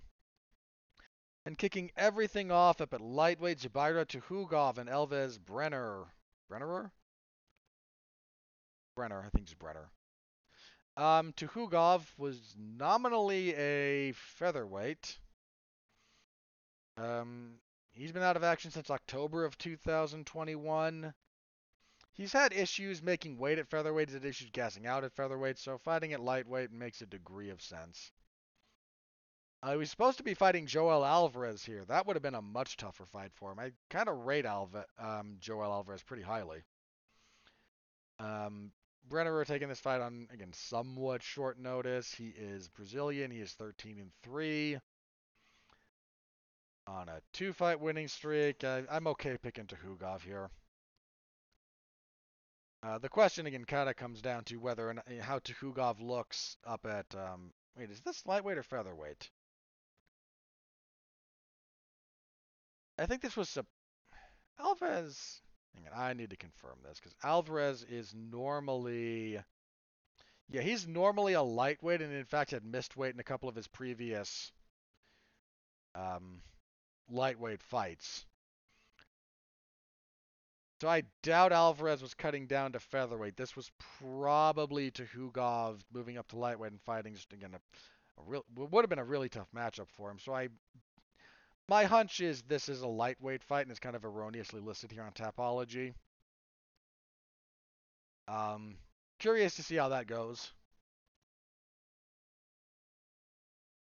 Uh, how that goes for Tukhugov, but there we are. I have no problem picking him. So that is UFC 284. Saturday, I'll be covering it. MMA's on 411mania.com. You all know the drill as far as that goes. Please tune in. You can follow along. I appreciate it. All right. Moving on. The UFC has a new sponsor. In fact, the red corner and the blue corner are being renamed to the prime rehydrate the prime hydration zones. So the UFC has a deal with the um, sport drink, I guess would be the classification. The the drink that um, Logan Paul and KSI have put out, they call it Prime. Um, there's a deal in place for that. So the red corner and the blue corner are now the prime hydration zone, hydration recovery zones. Never the stupid name. Rolls off the tongue, doesn't it? Bruce Buffer. The lights go down. He's introducing. Let's do the main event for 284. And now, fighting out of this prime hydration recovery zone. Apparently that. Look, I'm not an expert on the best recovery drinks in the world.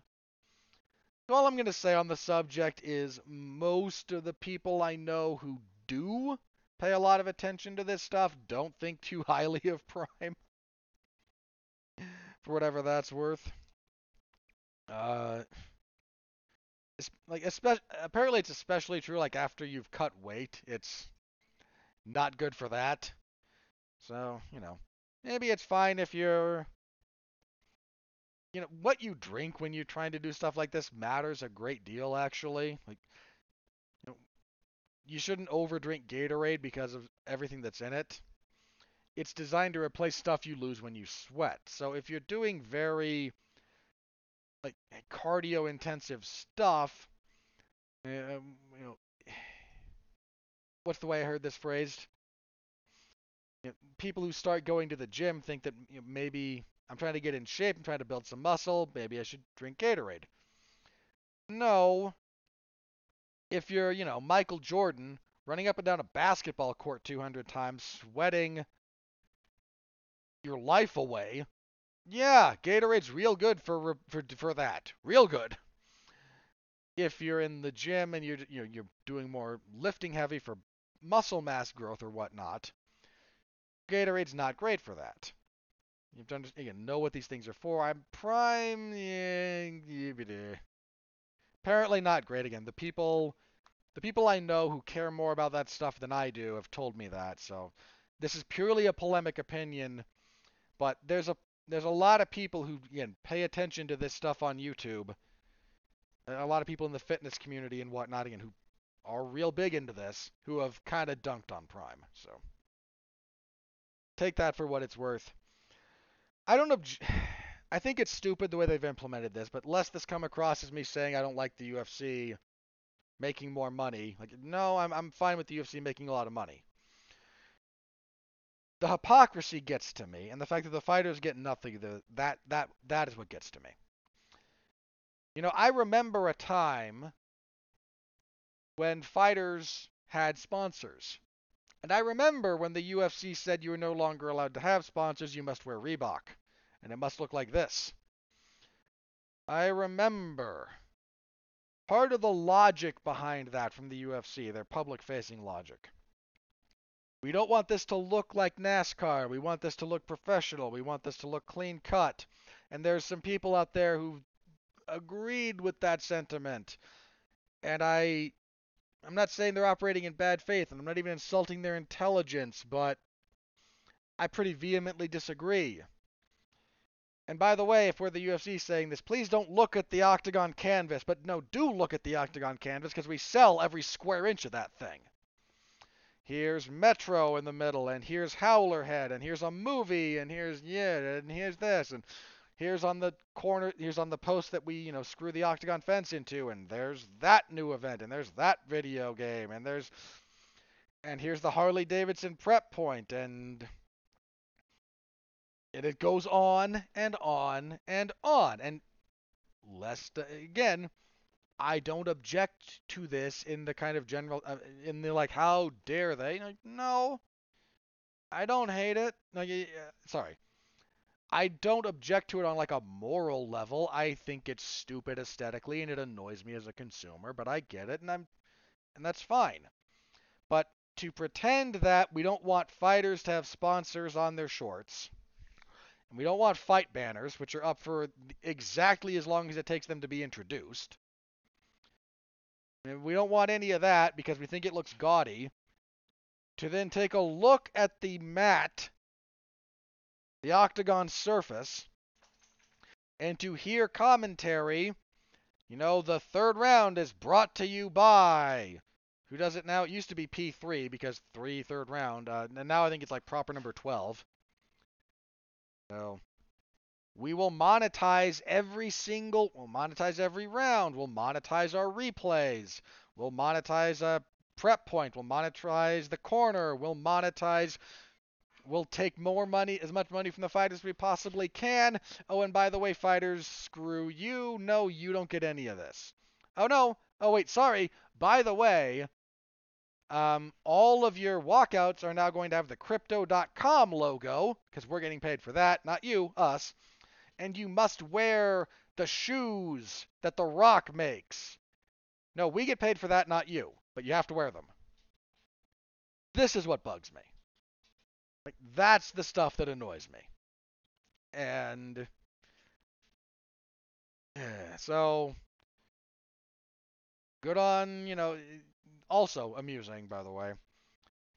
Jake Paul continuing to be a very vocal critic of the UFC and their pay structure and everything. And here is his brother, who he collaborates with frequently, giving the UFC money that the fighters will see none of. Yeah, just just throwing that out there. Uh, yeah. I don't know. I mean, apparently, and look, man, if it if that venture is being successful for Logan Paul and KSI, whatever. Godspeed, I don't care. I don't begrudge them their success. Logan Paul is probably going to be involved with Seth Rollins in a match at WrestleMania for the WWE people out there. Um, okay. I actually don't hate that. Like, Logan Paul is a pretty darn good professional wrestler. He's so effortlessly hateable. And his physicality is not bad. He's frequently got a better buckshot lariat than Adam Page does. Uh, certainly a better one than CM Punk. Uh, so we'll we'll just I don't know. Again, it's the hypocrisy of it that gets to me. It's the screwing of fighters that gets to me. The UFC wants to monetize every inch of their broadcast. I don't object. You know, like I said, it annoys me as a consumer, but I get it, and I'm not standing on my high horse going, "How dare you?" My how dare you is how dare you pretend that you care about the aesthetic presentation of your product when it comes to screwing over fighters, and not at all when it comes to literally everything else that might make you more money. That's what I object to. I don't even object to your greed. I, I object to you lying about it. Like, have some honesty. But no, you're a promoter, and promoters can't be honest, so. Oh well. Moving on to news. More news. The latest season of The Ultimate Fighter announced its coaches. It will be, drumroll please, if you care, and I don't, so no drumroll. Conor McGregor and Michael Chandler will coach the next season of The Ultimate Fighter, and then fight at welterweight at the conclusion. Given the timelines in place between filming and when the show will air, this is likely to be an event that takes place August. It's Kind of the hunch here. Uh, would again that would be my guess. For whatever this is worth, Conor McGregor has not yet re-entered the USADA testing pool, and per their rules, which mean nothing, as they have demonstrated repeatedly, but per their rules, put air quotes around the rules. Remember, rule's only a rule if it's enforced. He must be in the testing pool for six months prior to the fight and pass at least two tests. Uh, again, none of that's going to, unless he actually fails a drug test, not going to stop the fight. Even if he fails a drug test, might not stop the fight. Because this is stuff the UFC has done in the past. So as for the as for the season of the Ultimate Fighter, I do not care. I have not watched the Ultimate Fighter in a great many years. I will not watch this one. As for the fight, whatever. Um, this this is largely a PR move by Conor McGregor to try and distract people from his ongoing legal woes. Uh, in fact, I saw a, a joke about this that they're going to be required to stage the season of the Ultimate Fighter near an ocean so that it so that anyone anyone made nervous by being in a confined space with Conor McGregor will be able to swim to safety. Uh, amused me. Yeah, I, I don't care. Uh, again, for the fight itself, winnable for either guy. My hunch is le- to lean a little bit towards Chandler. I think McGregor's a bit washed. Not saying he can't win, but between injuries and time off and everything else, like, yeah, I think Conor's on the wrong side of it. All right, let's do a couple of fight announcements and whatnot, and then we will get out of here. So UFC 287, I mentioned this a little bit a couple of weeks ago. It now has a venue.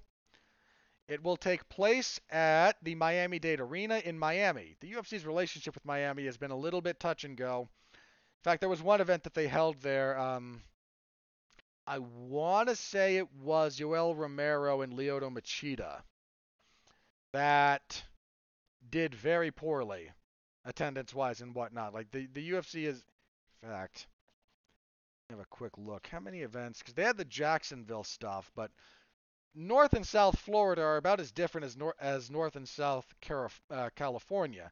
Like there's some serious differences there. So let me have a quick look. Because um, they had 273 there.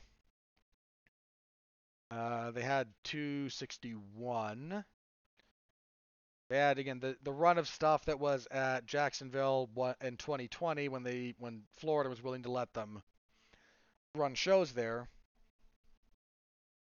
Uh, then there was the one in Tampa in 19. Uh, before then, also in 19, you had Jacare and uh, Jack Hermansson. Then you got to go again 18 for Emmett and Stevens. Yeah, before that, like you had to go way back to 2016 for Glover Teixeira and Rashad Evans. Then 15 in Orlando for the second fight between Rafael dos Anjos and Donald Cerrone. And before that, yeah, 2015. So you had this pretty hefty. Yeah, um, that was in Hollywood, Florida. That was uh, Machida Romero, and that was presentation wise, that was kind of a disaster.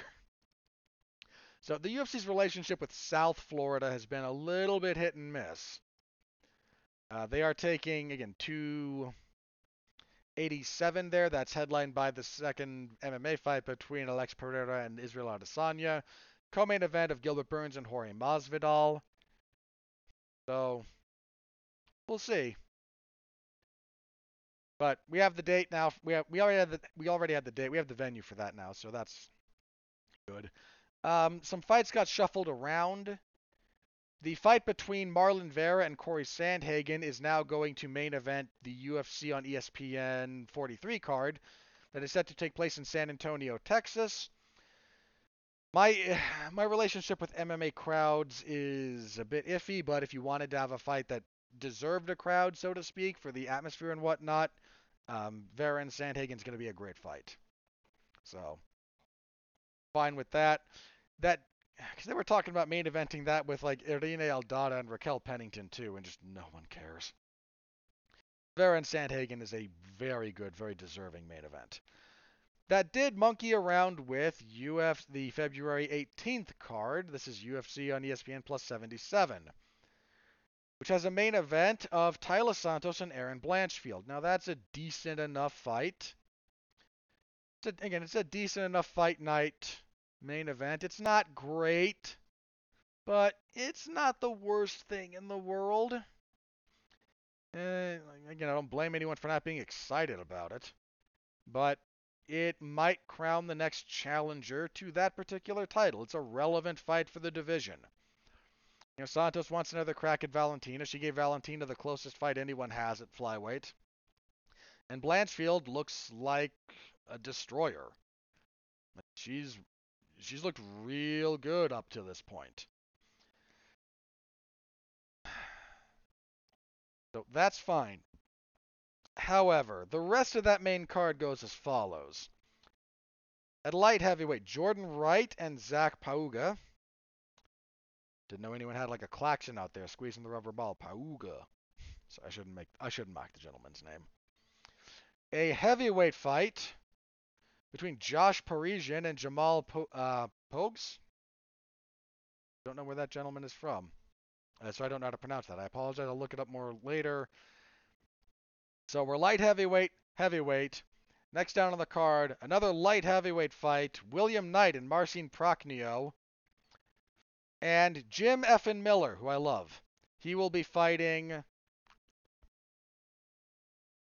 Like, I like Jim Miller a lot. And anyone who's been around the sport as long as I have should love Jim Miller because he's awesome. And he's still awesome, even, you know, in his slightly diminished. Like, he's old, he's a little bit over the hill. I don't say that unkindly. I love, I still like the guy. Um, he was supposed to fight. Yeah, he was supposed to fight Gabriel Benitez. However, Gabriel Benitez has withdrawn from that currently. It's Jim Miller versus TBD. I'm not prone to say to being one of these people who goes, "Oh, this is the worst main card ever." I don't know that this is the worst main card ever, but you could argue it and I'm not I'd have to dig to find a worse one. I'm not saying I couldn't. I'm saying off the top of my head this is this is deeply deeply uninteresting. That main event is relevant. But boy, is I mean, what's the rest of this card look like? Let me have a quick look here. So again, Miller and Benitez is off at the moment. So we got a few TBDs here. Carlston Harris is fighting TBD. Joe Solecki versus TBA. Um, what else do we have? Lina Länsberg and uh, Mayra Bueno Silva. Ovince St. Preux and Philipe Lins. Uh, Nazim Sadykhov versus Evan Elder, AJ Fletcher, and Themba Gorimbo. Gorimbo, until I hear otherwise. Like, this is not interesting or compelling stuff. It's just not. And I don't think it's wrong to say that. So that card, that's weak. I'll be covering that on February 18th. So if you wish to share in my misery and potentially make me feel better, we'll be previewing that next week, I believe. Oi. Um. So yeah, some of these cards, man. Like, look, the the European contingent was making fun of everyone in America for you know the Lewis and Spivac start time and us complaining about it. Like, we do this all the time. Like, okay, I, I've said this before. I'm going to say it again. Let's do two things here, Europeans. One, I appreciate your suffering. I've done these stupid start times a lot when the UFC was doing, you know, primetime cards in Singapore and whatnot, I was covering them live. So I I do feel your pain and I acknowledge your pain. However, you're staying up till odd hours for something like Makhachev versus Volkanovski. if Islam Makhachev and Alexander Volkanovski's main card had a main had a start time of 1 a.m. Eastern, I'd be up for it. You're staying up until weird ass hours and suffering for good stuff. We're staying up. I had to stay up until 2 in the freaking morning for Derrick Lewis and Serghei Spivac. If I wasn't covering that, I would not watch it live. I'd watch it on demand the day after, like a sane person. But I cover it, so c'est la vie. If your argument is we're going to stay up until, you know, 2:30 in the morning to watch Taila Santos versus Erin Blanchfield, you have a problem. Seek help.